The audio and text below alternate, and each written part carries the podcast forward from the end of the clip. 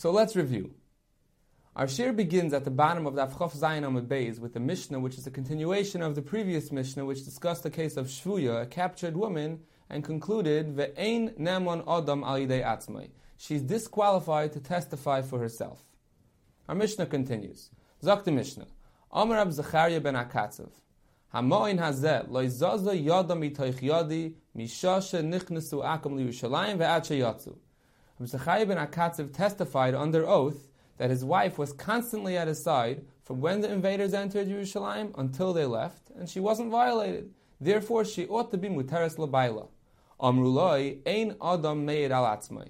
The Chachamim responded that he's disqualified to testify for himself because this testimony is for his own benefit.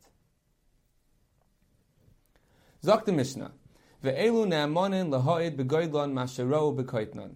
In the following cases, a mature man may testify in Besdin about an event which he witnessed as a child.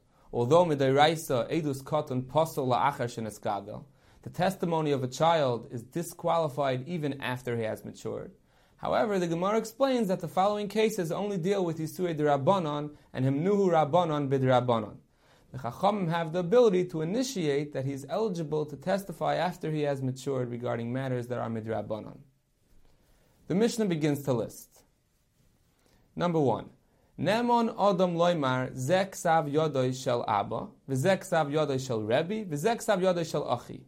He can validate the signature of a document by testifying that these are his father's, Rebbe's, or brother's signatures, which he observed while he was a katan, because Kiyim Shtaris Midrabanon. The Chacham initiated the requirement for Kiyim Shtaris, Vihimnu Rabbanon Bidrabanon. Zachor hayisi beploinis sheyatza behinuma v'roisha perua. He may testify that a woman got married as a besula and is entitled to a full ksuba of 200 zuz by saying that he remembers as a child that she got married under a canopy and her hair was uncovered. Although midoraisa, testimony of shnei edim ksherim is required to be moitzi mamayin to extract money from a muchzik, and the husband is the one who possesses the money. However, roiv nashim besulois nisais, since the majority of women marry as besulois, gilui milso ba'almahu, his testimony is only necessary to include her in the roiv, and does not need to be a legitimate testimony. Ish lechel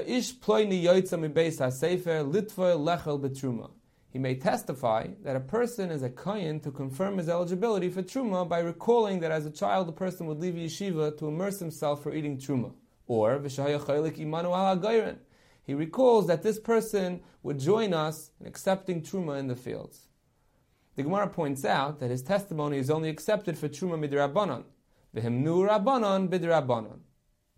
The Gemara also explains that there is no concern that he was a possible Eved Kohen, a Kohen servant, who is eligible to eat Truma, because first of all, an Eved does not attend the yeshiva, because Asher Adam Shiilamid is Avdu Torah, one is prohibited to teach Torah to an Eved. And second of all, the Mishnah follows the opinion that Ein Chalkin Truma LeEved Ela Imkein Rabbi Imai.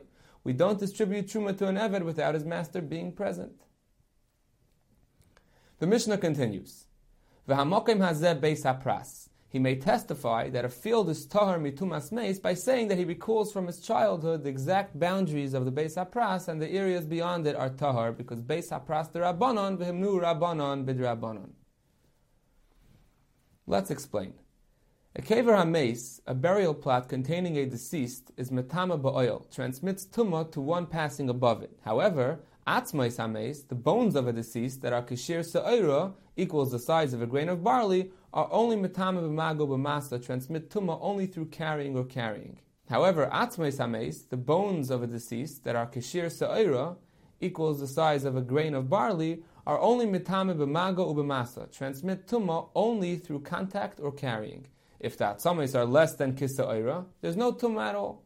If a sada sheyesh by kaver, a field containing a meis, was nechrash, plowed, it's considered a beis apras, and midairaisa enoi mitame, because there's no chash tuma, since we could assume that the atzmei sameis were shattered by the plow to pieces of pachis mikisa oira. However, midrabanon beis apras metame kishir hoylechas amachreisha. The Chachamim initiated that it is metame within a radius of 100 amos of the kaver, which is the limit to which a plow transfers earth, because there's a concern for etzam kisa in the plowed area. The adkan hoyinu bon b'Shabbos. he may establish the limits of Tchum Shabbos by testifying that he recalls as a child walking until this spot on Shabbos, because the Mishnah follows the opinion that Tchumin derabanan v'himnu rabbanon b'derabanan. The Mishnah continues. He's not eligible to testify that someone possessed a path through another person's field. Or, that he possessed a mourning area in another person's field because Shnei Edim Ksheim are required to be Moitzi Mamain to extract money.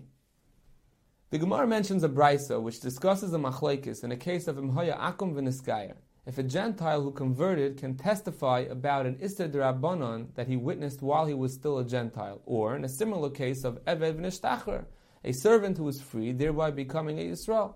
Tanakama Savar Einemonim. They're not eligible to testify because Kivan da Akamhu loy havidayik. They did not make an accurate observation at the time because as a Gentile they had no intention to testify. They are eligible to testify because Kivan the Daite Ligyure made the Kavidayik. They did make an accurate observation because they had intentions of converting. We have Baruch Hashem completed the second parak of Masech Ksubis, and we'll begin the third parak Elun Iris in the next year Be'ezus Hashem.